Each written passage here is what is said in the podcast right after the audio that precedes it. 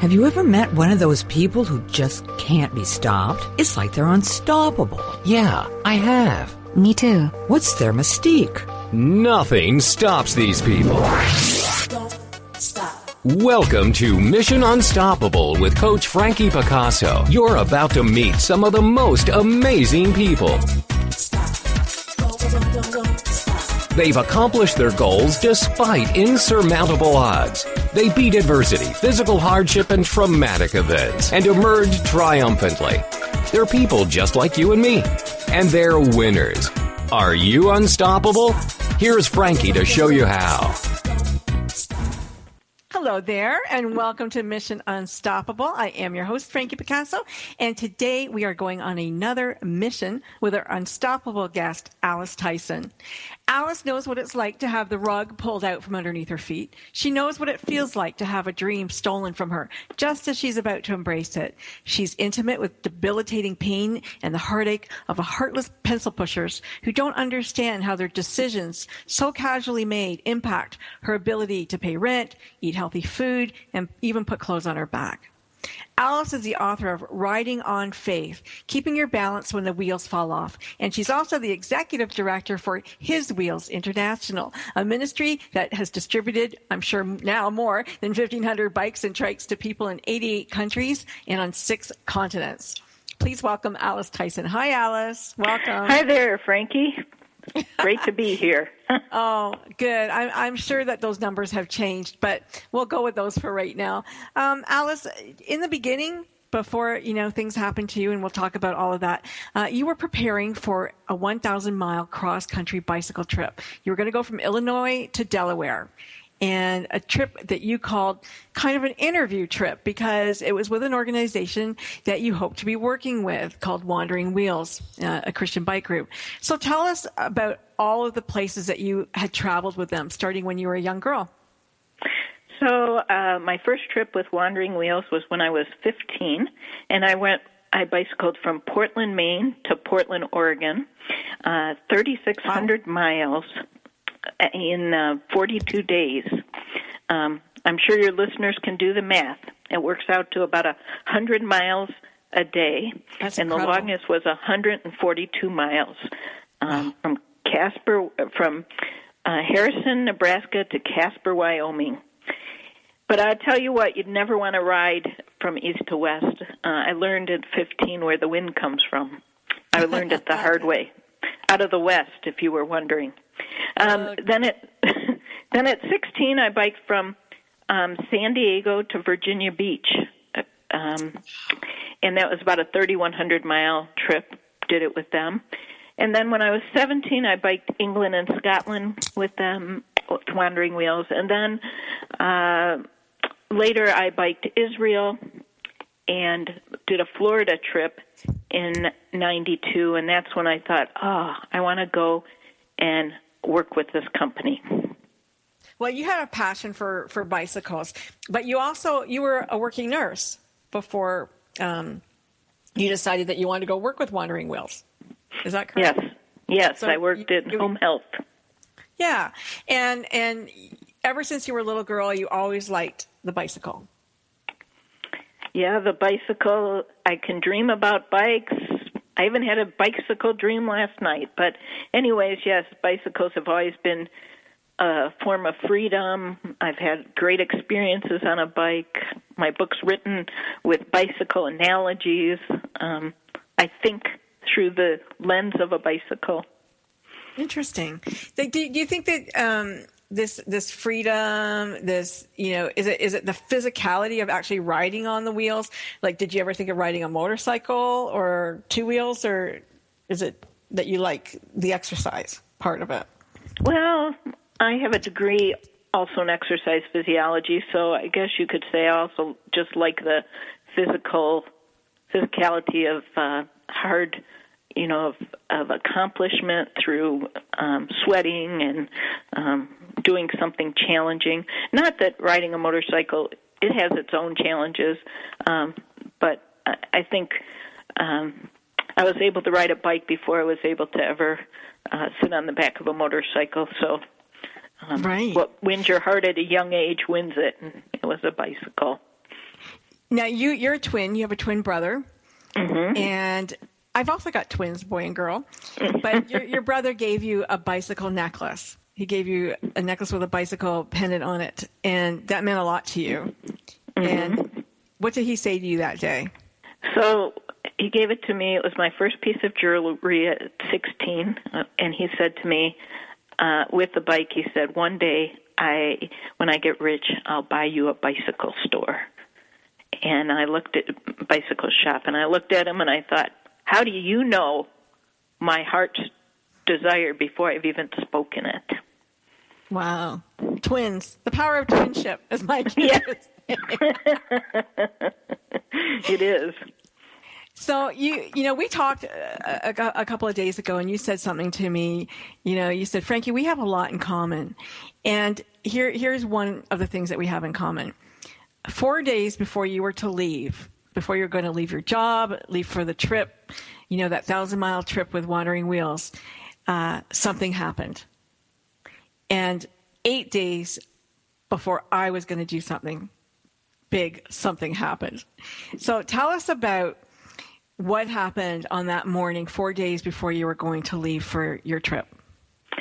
So I woke up getting ready to go to work as a nurse, and um, uh, I ended up just being overcome with flu type symptoms, and uh, I everything was just sucked out of me. My energy was just um, sucked out, and uh, I knew that something had happened, and uh, uh, I couldn't even walk to the phone without um, feeling dizzy, and so I kind of slithered um, to the phone, called my boss, and just said, you know, I, won't be in today, and I can't, I can't even help you out with who my patients are.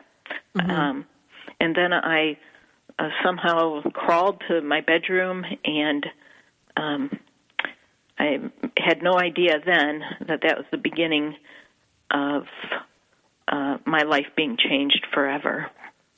Did you have you ever felt like that before? Have you ever felt that kind of, you know, just so ill so weak, so you know, out of it? Have you ever experienced that before that day? Um, no, I had never experienced it, and I, you know, I as a nurse, I, you know, I thought, well, uh, uh, in my hopeful Yeah, nursing yeah. voice to myself, I thought, oh, this is just the flu, but I think deep down I knew it Oh, wasn't. Yeah. Yeah, because I mean, it's something that you wouldn't think. You know, you think, oh, I feel like crap. It's probably the flu. Like, why would you even go to the nth degree, right? But the flu, the flu didn't get better. It got, it got worse. you know, Right. Quote unquote flu, and you experienced other symptoms. And um, were, did you were you able to call anybody for help? You didn't call anybody for help, I don't think, which is kind of crazy. No, not it. You know, I don't. I just figured it was the flu, and um, I didn't. I really didn't know a lot of people in my neighborhood. I kind of lived in the city, but I did everything else 30 miles away from my home, and you know, it, it's where I learned that wow, you got to be planted where you're supposed to be, and because you know you need those people around you. Um, no, it, that was. Uh, I don't know what happened during those first two or three weeks as far as um, how I how I made it. Um, right? um, But it's you, a blur. You, you you got to it. Pardon? it's a blur. Oh, it's a blur. I thought Ben. I thought Ben said something to me there. So you, um, after after you know, the first few weeks, you got to a doctor. You managed to get to a doctor, and and what did she say? Oh, well, actually, I got to a doctor probably four days, five days after it happened, and she just said, "You know what? These are these are viral flu-like symptoms. Let's, you know, let's not rush to any conclusions." A phenomenal physician, I must add. Uh, let's not rush to any conclusions. Let's uh, let's take it slow. Go home, rest. If it's still around in a week, you know, come back in. We'll talk.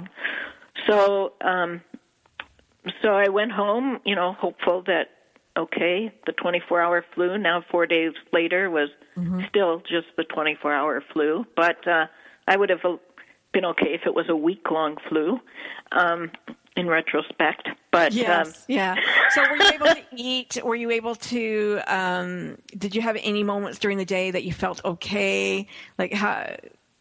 Yeah, no, I didn't feel any moments that I felt okay, but my eating never never was stopped. It's an unstoppable about me. I like to eat, so uh,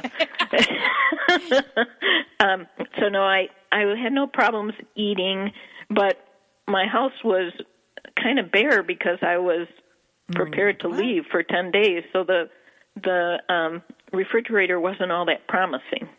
How far away does your family live from you? My family uh lived about 6 hour drive from Wow. me. And um you know they were willing to help but I just kept thinking tomorrow the optimist in me thought tomorrow it will be gone. You know, by the time you get here, it will be gone.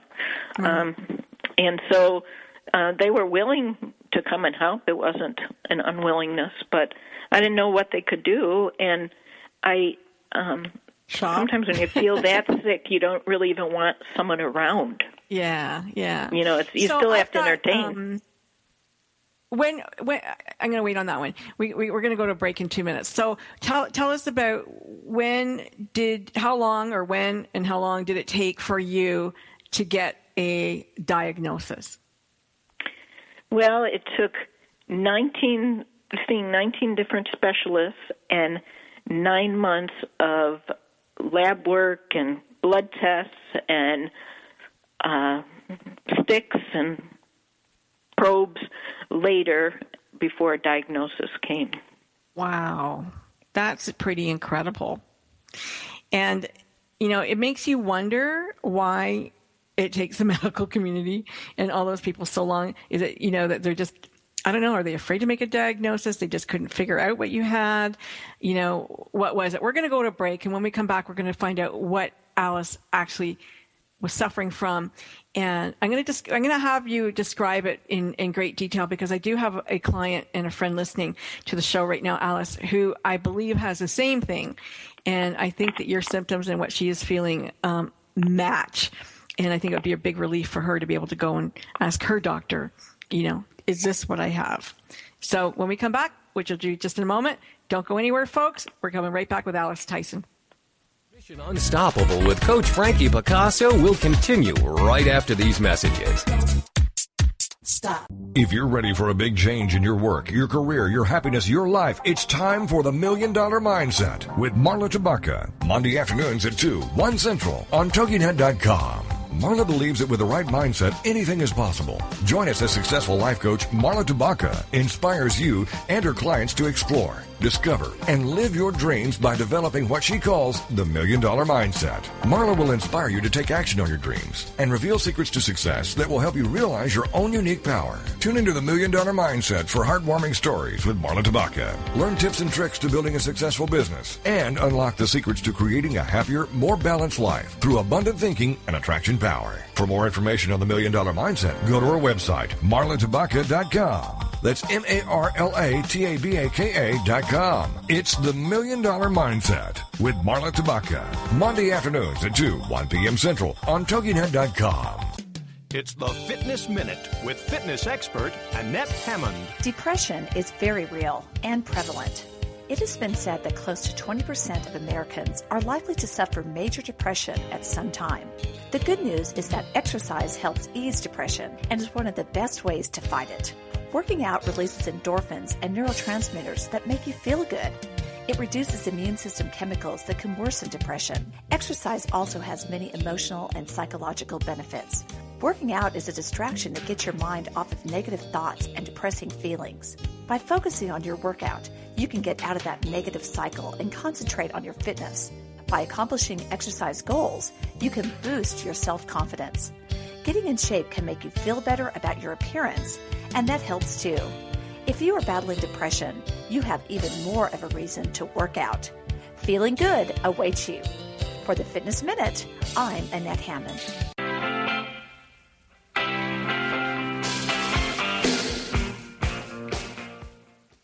Okay, and we're back. You're listening to Mission Unstoppable. I am your host, Frankie Picasso, and my guest today is the unstoppable Alice Tyson. As you remember, Alice is the founder and executive director for His Wheels International. She's also the author of Riding on Faith, Keeping Your Balance When the Wheels Fall Off. So before we went to break, Alice, we were talking about um, how it took 19 specialists and, you know, millions of tests to figure out what you were suffering from that just came on you like boom all out of the blue tell us what it, what it is So I remember the doctor walking in the room and saying, "We have a diagnosis: chronic fatigue syndrome."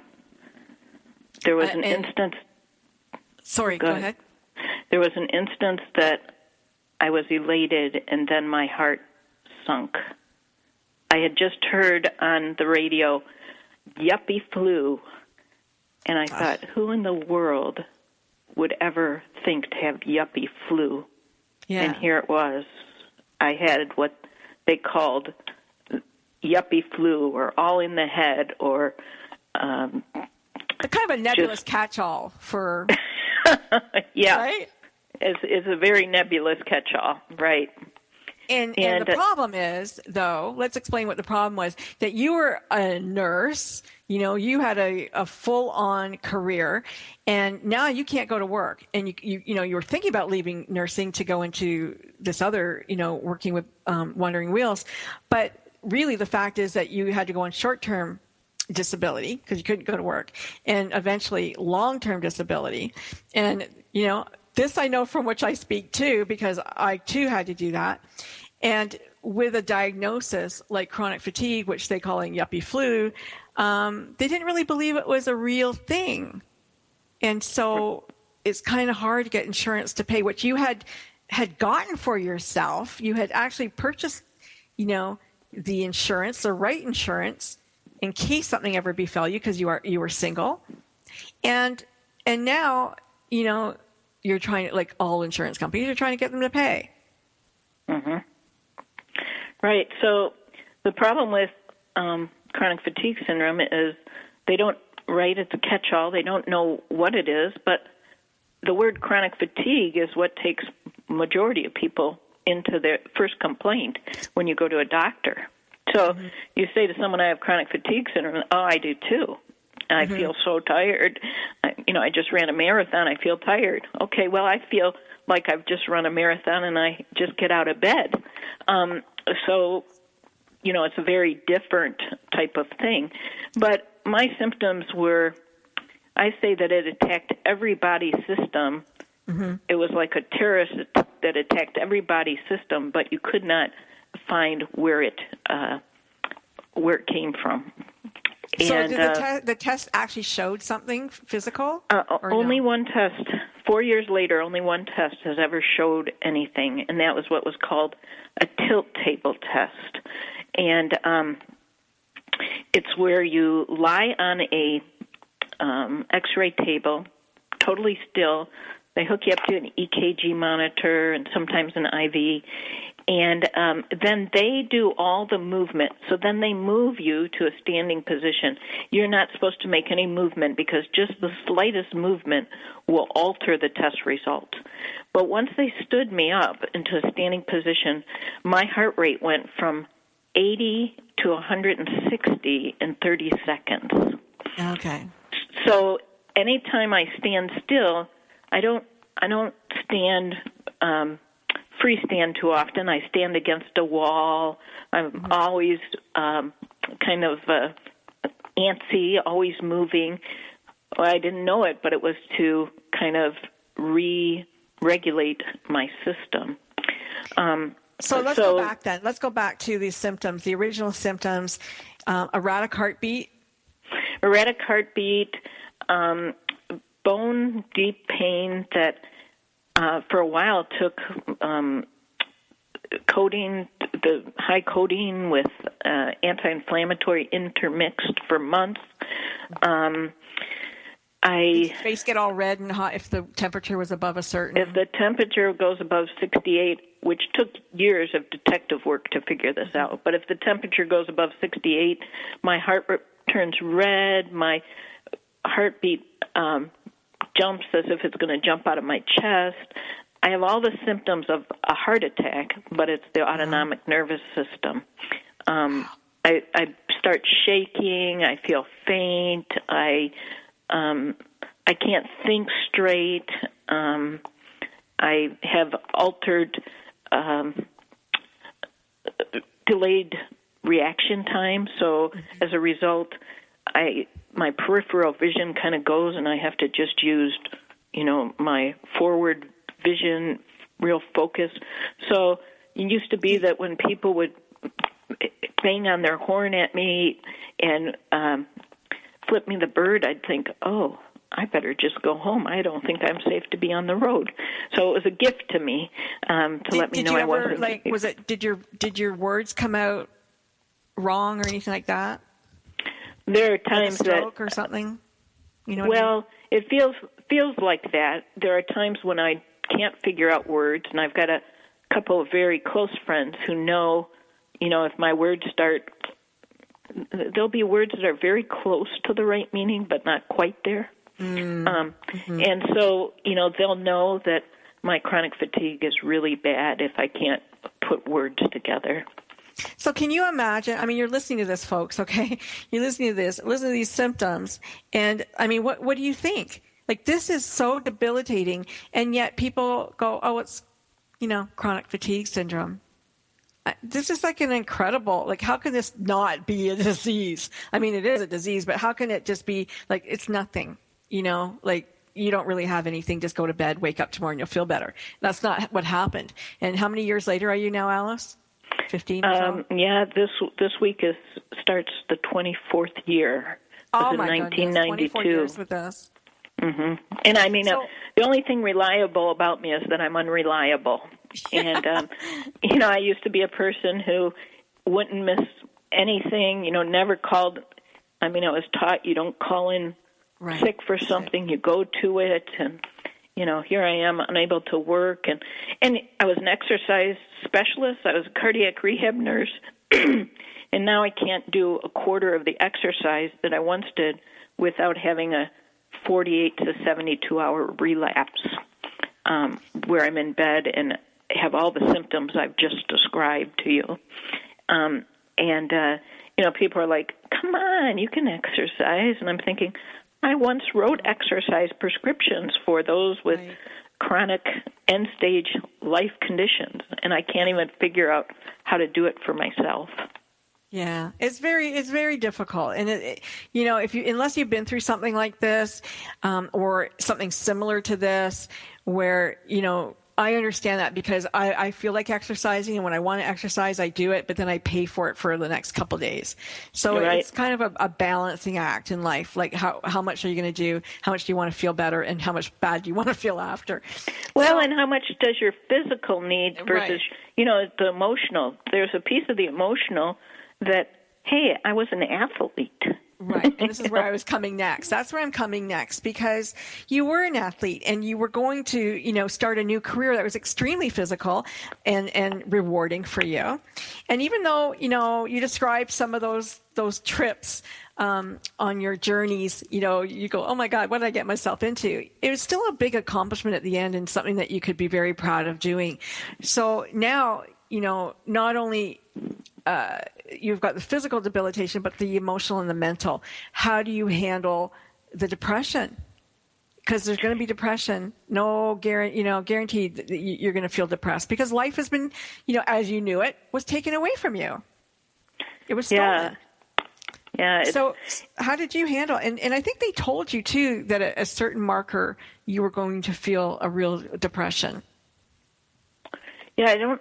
I I had been doing some counseling prior to that just to figure out where I wanted to go, and you know, the mid twenties are a little confusing for all of us.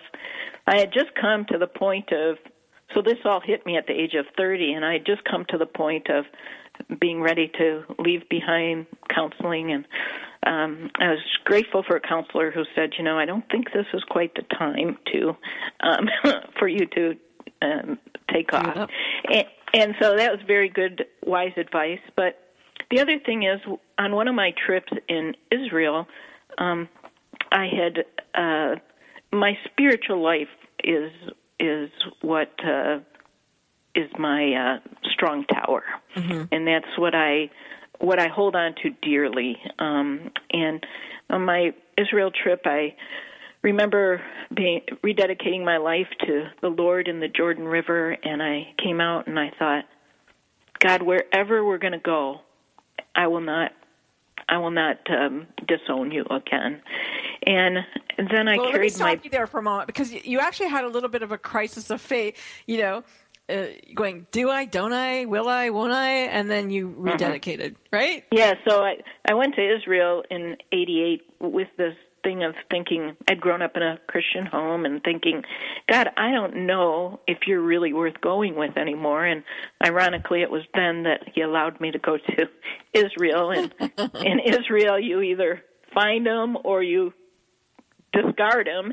And right. I'm grateful that it was that I found them, and I, I'm, and it was a Jewish atheist actually who challenged my faith when he rode by and said, you know you live your faith out. I'm thinking, oh, that was the biggest insult you could have paid me right now as I'm trying to battle to know do I want to go with God or am I going to run away from Him? Mm-hmm. And um, I recognized, you know, there was only one way, and it was to go with Him. So, what a great opportunity to declare that in the Jordan River and rededicate my life to the Lord there. So, and then so that that helped you get through a lot of the emotional crisis that was yeah, happening to you. But did you ever think, "Oh my gosh, God, why did you do this to me?" Oh, sure, sure. I thought, you know, why me? What have I done wrong? Here I am at the crux of, you know, in some ways the crux of youth as far as mm-hmm. all the chaos of youth was over. I kind of knew where I was headed and boom, now here it is. And you know, and then people saying, you know, if you only had enough faith, you'd be feel better, and you know, that's a lot of chaos. That's a lot of crap. Listen, we're going to go to a commercial break in just a few moments, but I don't think that you were ever lacking in faith. And, but, but, you know, your spirituality and, and, and your love for God really has brought you through. And I'm going to uh, let folks hear about that when we come back from our, from our break. It's, uh, Alice has quite a story and it's a real good comeback story and we all love those. So stick around. You're not going to want to go anywhere because this is, this is what her partnership brought on. And you'll find out about it in just a second. Stop listening. Mission Unstoppable with Coach Frankie Picasso will continue right after these messages. Stop. If you have a lot of spizzerinctum or the will to win, and you have a strong desire to be a part of your favorite sports team, the National Hockey League might be for you. Did you know that if both goalies on an NHL hockey team are injured, anyone at the game is eligible to step in and play the part? Teams have resorted to using their coaches, team owners, and even their web designers to fill in for injured goalies. It's as simple as slipping into your breezers or hockey pants. The original hockey puck was made out of frozen cow dung. The fastest puck shot on record was clocked at 114 miles per hour. And I'd like to take this opportunity to send out a special thanks to the men and women of our armed forces serving our country around the world. It's marching never. I'm Carolyn Davidson, and you can have fun challenging your words you never heard vocabulary with my free app, Too Funny for Words. It's never. Researchers at Binghamton University's Department of Psychology in England believe that if you use a period while texting, it makes you appear less sincere. Hey, autocorrect alone makes my texts look like they came from a goostrum noodle. The study goes on to say that using a period in a text conversation is an act of psychological warfare. Hyperbole, maybe, but we get the point. The same research also found that exclamation marks are more friendly and sincere than no punctuation at all. Talk Talk Mobile states that you should always match a kiss for a kiss when texting significant others as well. Fewer or more digital kisses compared to your partner can be construed as a brush off. Would someone who is distracted by their phone while driving be considered intoxicated? I'm Carolyn Davidson, and you can have fun challenging your words you never heard vocabulary with my free app, Too Funny for Words.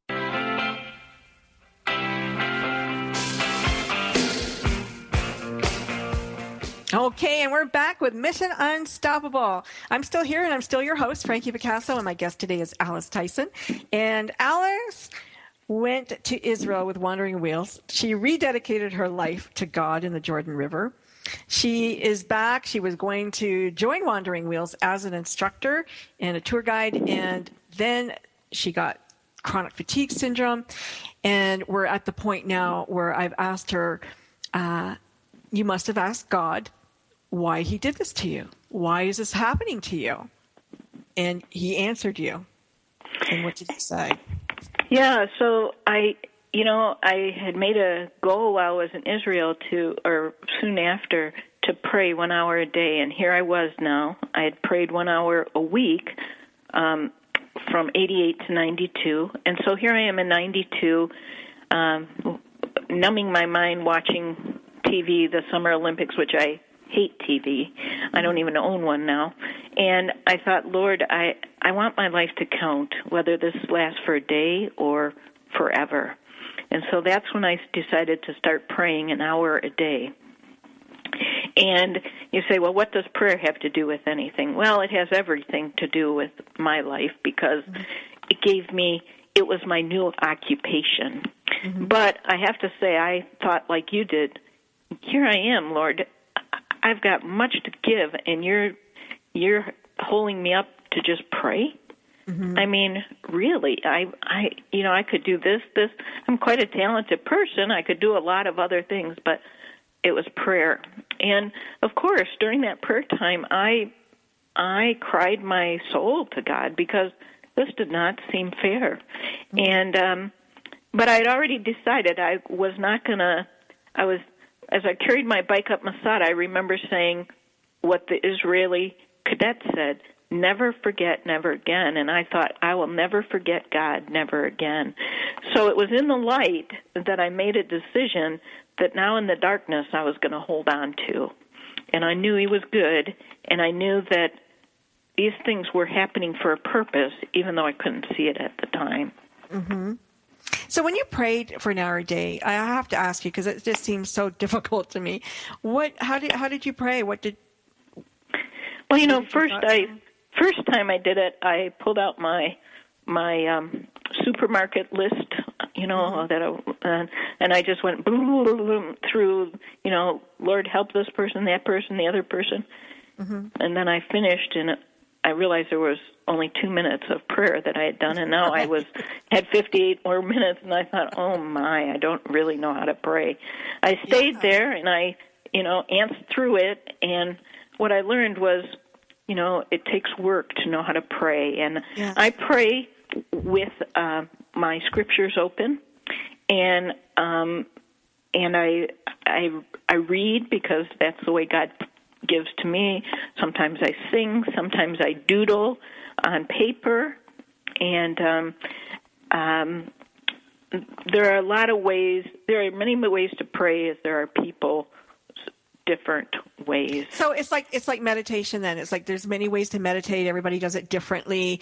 And if you're new age, I almost think it's it's like, you know, manifesting the things that you desire in your life by giving gratitude and and you know, in a way it's a prayer too. Um mm-hmm. wanting I think, to have yeah, things. And I think all those are prayers and the question is uh who are we praying to? Mm-hmm. And so I right. pray to the Lord um, God Almighty. Um, people pray to other. Um, they pray to know, the universe, which you know is another name for God, really, or spirit. Um, they just don't have dogma attached to it. I mm think that that might be the biggest difference. So, um, I want to ask you. You know, you started your prayers and, and some great things started to happen. However, physically, what happened on that front? Did you get some medication? Did something help you at all? Um, what, you know, they treated some of my symptoms, and um, I I don't I don't know exactly why things turned you know turned upward, but they did, and so uh, the first disability was about 10 months and then I worked my way up from 1993 to 96 re reintroducing myself to life uh, mm-hmm. after having missed whole seasons. But I um, finally was able to get up to working about mm, 24 hours a week. I'd work three every other day because I needed to just crash in between. Right. Um, and uh, and so, and I was able to do a little writing, but still, I always had, you know, the symptoms never completely left me. I think I more uh, just was determined. I was unstoppable, and I was determined that I was going to get back to work. Were they able to to um, fix your heart problem so that it didn't go into tachycardia, or were they able to, um, you know, well, that took ten you? years. That took ten years. They made they realized there was this issue, and so they blocked my heart down with what's called beta blockers. That ended me up in the emergency room with an asthma attack, and it, they blocked it down so far. I mean, I had been living with the heart rate pretty much at 140, you know, 24 Wow. seven. And so when you block it down to 60, uh, that's a little too low for someone Yeah. who's For sure. um, so that left me in bed. Um, could no longer live alone. Moved in with a couple people, women, for a year, and um, I mean now I've lost my independence to some sort. Uh, I had always lived alone, enjoyed the freedom of that, and um, but now about ten years later, uh, they've kind of I found a physician who knew it was called POTS, posterior orthostatic, orthostatic tachycardia syndrome. That means when you change positions, your heart rate um, goes uh, goes up, and um, so they see that now. They've done a lot of studies that that's kind of the most hopeful area of the studies, but it's often secondary to um, chronic fatigue syndrome. I'm going to ask you a tough question. Did you ever feel like killing yourself? Oh yeah, sure. I mean, you know, I thought there's one quote about CFS that says, you know, it ha- it takes your life, but it doesn't have the dignity to kill you. and um, you know, that's so true. You know, I think if I had cancer, I'd either be, you know, to me, cancer is a very um, glamorous illness. And what I mean by that, I don't mean people who have cancer that it's easy, that uh, there's anything, you know, glamorous about it. But for everybody else, they all want to help. Oh, I'm helping someone who has cancer. I'm taking them here. I'm taking them there. Bringing them a meal. Um, and you know, then cancer either you recover from it or it takes your life. But this, you don't recover from it, and it doesn't take your life. Right. It takes your And- dignity, takes everything else, but it doesn't take your life. Okay, so let's get on to the good stuff. Let's get on to the good news. So you started praying an hour a day, and some miraculous things started to happen for you. Tell us how it all unfolded, Alice. So, at the lowest point, you think that's the lowest, but it did get a little lower in that I lost my disability insurance. But it, right after that, um, I was uh, a couple from my church invited me over. This was 2003 for dinner with a Tanzanian couple, and um, I got to talking with them. And afterwards, I felt the Lord prodding me to invite them over. But I thought, God, I don't have anything to offer them. So I fought for about three months every day. The amplitude of that suggestion got louder. Finally, days before they were headed back to Tanzania, I said, hey, what are you doing tonight? Could you come over for dinner? And they came over, and um, they, um, I just said to them, you know, you've been at our church, uh, you've seen kind of these short-term mission trips that we take around the world. Would they help you, or what would help your ministry? And uh, unbeknownst to them about my love for cycling, they said if every family in the church gave a gift of a hundred dollars, each hundred dollar gift would buy a bicycle and allow a pastor, evangelist, a healthcare worker, a student, AIDS uh, person struggling with AIDS to ride six hour walking distance to where they had to be in you know much shorter time so they could get the help or give the help that they were um, were wanting to give, and so um, that's all I heard of the conversation because You're a bicycle. my because my bicycles flooded my mind, and um, so um, uh, after they left, I went to prayer and I thought, well, Lord, you know, I could give a hundred dollars. That would be nice. Buy a bike, and um, God and I grappled, and He won, and I did too. I gave twelve hundred dollars. The cost well, of the bike. That you have a bike that was a twelve hundred dollar bike that He wanted you to give up. Right. So I I gave twelve hundred dollars. The cost of the bike that I had bought to go lead these cross country trips back Mm-hmm. in 1992. But at the time, I'm sorry. What? money that you did not have. Right. I was were only what, Were you making making like? Did you get like four hundred and fifty dollars? fifty dollars a month. Something. Yeah. I was making four hundred fifty dollars a month, working, month. doing secretarial work in an office, and I didn't know where, you know, if I'd ever make more. Um, my, I just lost my long-term disability, and um, I, I prayed, and the Lord challenged me I'm to give twelve this because this is very important. Okay, so she made four hundred and fifty dollars a month. she lost her long-term disability. God asked her to give up twelve hundred dollars. She didn't know when her next meal, rent, food, nothing was coming from, and she gave up this money. Well, I did take that out of the bank, so I did have a little in the bank. So I took it out of the bank, but still, all those things are No, true. That's security. Yeah, right. That's a little more right, than right. 10%. That's security. Tithing. right. And of course, I didn't tell anybody I'd done that because the line of of counsel would have gone Yeah. round the block a few She's times. cuckoo. Okay, put her away. Yep. So I um, gave it, and when I got home after giving, and I'd gone to give it to them, there was a um, note in my mailbox from uh, a cousin who I had helped out financially, and she had written, um, "Thanks for your help in our time of need. We'd now like to help you." And there was a check. And on my phone message was a pastor at my church who had heard about the rough year 2003 was financially and said, We would like to help you. And so they paid the next six, the only bill I had due, which was the next six month car insurance. And then a family, another family member, uh, actually my mother had said, You know, we, we would like to help you uh, with. Uh, just something for your physical for physical care and um would you accept this gift so by the end of the time that week i had brought in fifteen hundred dollars Oh, we went to a break. I didn't see that. Stop.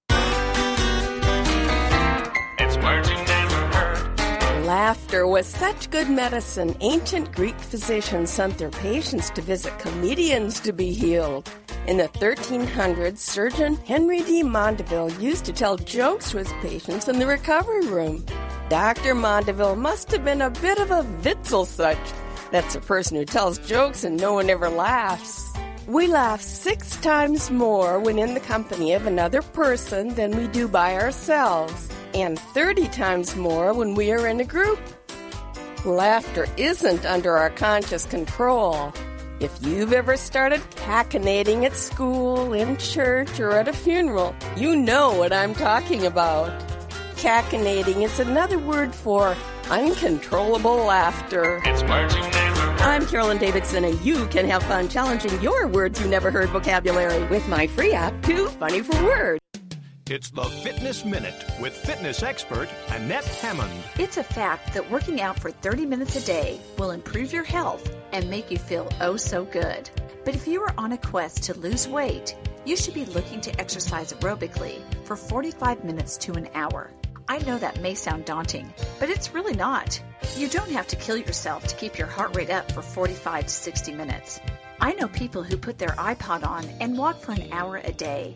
Consequently, they are losing weight, increasing their energy, and feeling great. On the other hand, if you're like me and want to maintain your present weight, then 30 minutes of cardio a day is perfect. The benefits of cardio exercise are vast, and even if you're not trying to lose weight, it is necessary and vital to your health. So schedule in your cardio exercise six to seven days a week and watch your health, energy, and outlook on life improve. I'm Annette Hammond.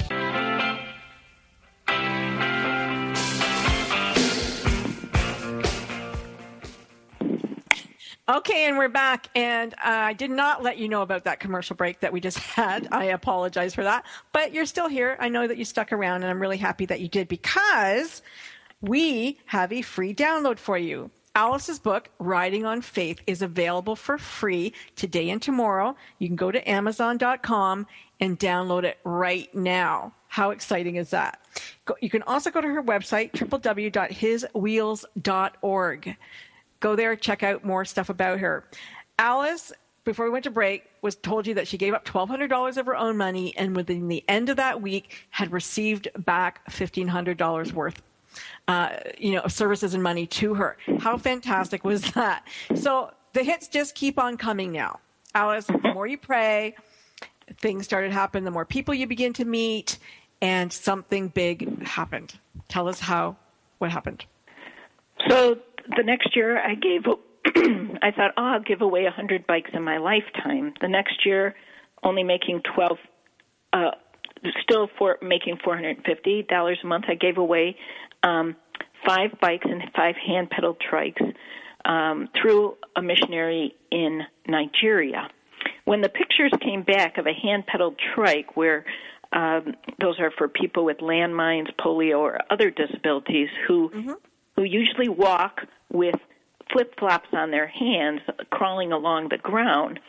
Um, now they could be upright, um, pedaling with their hands. Those pictures um, impact people who saw them said, "Wow." And mm-hmm. one of my uh, mentors said, "You must start this as an organization." So we began His Wheels International in May of 2005 with a goal to distribute two-wheeled um, bikes in Africa because that was the area that I was first most interested in. And so um, our first our first project was we got four bicycles that we uh, found in the area onto a container going to Angola for educators. So we mm-hmm. rehabbed the four bikes. They were Schwinn, old Schwinn bikes, single or three speeds, and we got them onto this container.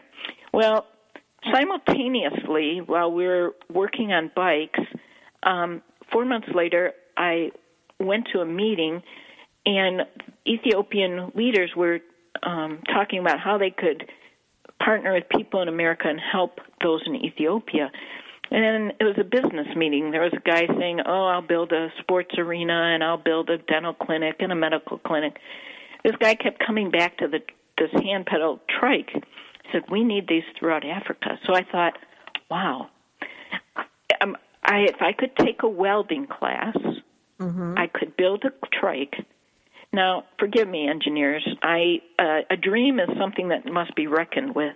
I didn't think about the fact you need engineering skills and all of that, and never mind that I couldn't have even with taken in the smell of welding gas. But you did love to put bikes together. You were good at that. You you knew how to do that from before. Yeah, you, you were able to fix bikes and take them apart and put them together, and that was one of your skill sets. So, yeah, so now you're looking at welding, and yeah. keep going. I'm thinking, hey, that sounds fun. Mm-hmm. So a month later, I was at a party. Um, and someone said, "Oh, you got to talk to this guy. He just walked in. He lived there. Uh, he was kind of introvert. He could care less to talk to anybody. And I showed him the pictures, and within a week, he or he said to me within five minutes, "I'm a mechanical engineer. Can I design, build, and pay for a hand pedal trike prototype?" Well, now uh, fast forward many years later, and we he has now designed 22 hand pedaled trikes. We've gone to four small production runs of them. He's also even designed a um, manufacturing fixturing. So they have our hand pedal trikes has been um, built or manufactured in two in North Africa, India, and then we sent kits of 15 of them to a hospital in Ethiopia where they welded them together. So we have a hundred we have 100 and over 110 of our trikes uh, on five. Well, let me go, let me let me go back because I think you're missing out a whole bunch of really cool stuff. First of all, um, you got a couple of people together and you became a board. And mm-hmm. that board knew people and they brought more people and you came to realize through your disability that you needed, uh, you know, you needed to have people help. You couldn't do all of this on your own. You had to give up, you know, the micromanaging and, and just allow people to do what they do best so that you could do what you do best. Mm-hmm. And and and so this organization grew, and the people in it grew, and you know you got just the right people for just the right jobs, and you, people started to bring you bikes bikes mm-hmm. everywhere. And you were repairing bikes and bringing bikes. And all of a sudden you know you had like 100 bikes sitting around your house. You go well this isn't going to work out too well. Somebody volunteered an airplane hangar. Somebody volunteered this. And you're just you know the prayers continue. And the you know the hits continue too the miracles continue uh, to happen for you and His Wheels International has grown, as we said at the beginning of the show. Um, you have already given out like 1,500 bikes. We've given out 17, by 2013, we had given out uh, 1,700 bikes. Um, and for the first five years, we did it all in my backyard. And one day I was home praying very early on for a secretary. I never got my secretary, but it got a knock on the door from a guy who said, hey, are you throwing this junk away at your curb? And I'm thinking, yeah, but you're in this bicycle kit riding an eight thousand dollar bike. You don't want any of that. Mm-hmm. Then he noticed the the rack on my car, and he said, "Oh, do you like cycling?" I said, "Yeah, I just started a cycling ministry." He said, "Oh, no way! I just went on disability. I was a fireman. Uh, I went to bicycle mechanic school six years ago. Can I just come over twice a week and work on bikes?" And so for uh, all those years from 2005 to 13, he came over twice a week and worked on bikes. I knew a little bike knowledge. I knew how to fix one type of bike, but do you have mm-hmm. any idea how many bikes there are out there? I didn't. And you know what I think is really cool on your website? You you know when you sign up for your website, you can go on and you can see the architectural plans of the different models of her bikes. And that's really cool. That's very generous of you to put that up there. Um, I'm, I'm pushing us because we're going to come to the end very soon. I want, you know, so His Wheels International is big time. And let me reiterate one more time Alice's book, Riding on Faith, is now available for free for the next two days, today and tomorrow. Thank you for listening to the show. Only those who are listening are going to get this right now. So, because uh, we're putting it out there. So go to Amazon.com, download your free book. Go to His Wheels International org and check out her site and all the other special things that you're doing. Alice, I want to bring up that your next big project is Pray 10K. Yeah, so I'm I'm working um, over halfway through the um, second round of my book, Pray 10K: How the Radical Can Become Real, a 10,000 hour prayer adventure it began back in 1988, and uh, I'm now uh, into my second prayer 10,000 prayer adventure, about um, 4,000 hours of it. So, um, uh, really, prayer is the is the oil that has lubed uh, the whole organizational chain, um, and has lubed my life, and has given my life a purpose that is way beyond what I could ever have accomplished with uh, alone, health or no health. So, given this disability that you have now, when you look out 20 some odd years later and see, you know, what you have accomplished and what, you know, your partner God has accomplished with you, what, you know, what do you think? Why did I get this? Has it been answered? Yeah, you know, I think uh, now I realize that I instead of biking on all these continents um, mm-hmm. and having people someday say to me, "Hey, I waved with you, at you when you passed," they can now say to me someday, if we meet in heaven, "Hey, you gave me hope, and you allowed me to fulfill my dream." So I have been kind of part of helping other. As my dream has been fulfilled, that it was beyond me of bikes, the world, my love for the God, and now it has also helped other people reach their dreams, reach their goals. So, what was the purpose of the Pray 10K? You know, it came off of Malcolm Gladwell book. Um, mm-hmm. You know, takes ten thousand hours to make a prodigy, mm-hmm. and I thought what kind of prodigy do I want to become? Well, the truth is, you never become a prayer prodigy. But I thought if there's anything I want to become a prodigy of or want to know more about, it's prayer. And so I, I again, it wasn't necessarily what I would have chosen because it seemed daunting, but it was what I felt nudged inside by the Lord to do to, mm-hmm. to take up that challenge. So do you is your you feel that your life is is rich and full and full of adventure for you now? Yeah, you know, it's funny. It's full of adventure. It goes all over the world, goes to Canada, you know, through telephone wires, but mm-hmm. most of it happens as I sit in my living room. Mm-hmm. So, you know, I've seen vistas and I've um, impacted people around the world. Um, I'm coaching right now someone who's starting an organization in Uganda, but I'm doing it all via internet. So, um, yeah, we've gone, you know, in one day it can be in doing something in Pakistan, something in Africa, something at a college in uh, Pennsylvania, all from my living room. For sure. So, what goals do you have for the future? Do you want to go to these places? Can you go to these places? Does it interest you? well, you know, I think uh, there was a um, psychologist who said it well you can know the difference between someone who has depression or chronic fatigue syndrome because with depression they can't think to make a list of what they'd want to do but ask mm-hmm. a chronic fatigue person what they'd want to do and their list goes on and on mm-hmm. so yes i'd love to go i'd love to get on a plane and go visit every place that we have a trike on the five continents i'd uh I'd love to continue to fulfill my bike dream. I one day wanted to bike on all seven continents through all 50 states. I've done four continents and 30 states. I'd love to finish that. Um, I, I, I, the dreams c- continue, but the the truth is, the dreams that I'm able to fulfill now are way beyond um, the little ones that I could dream. Wow, Alice, that's wonderful. Thank you so much for being my guest today. We, we're out of time, folks. You've listened to Alice Teisan, and it's T E I S A N. Go get her book, please, for free for the next two days, Riding on Faith. Again, her website is www.hiswheelsinternational.org. Alice, you've been a wonderful guest. Thank you so much. And thank you, Frankie. I really, I really hope that the uh, you continue to grow and bless more people.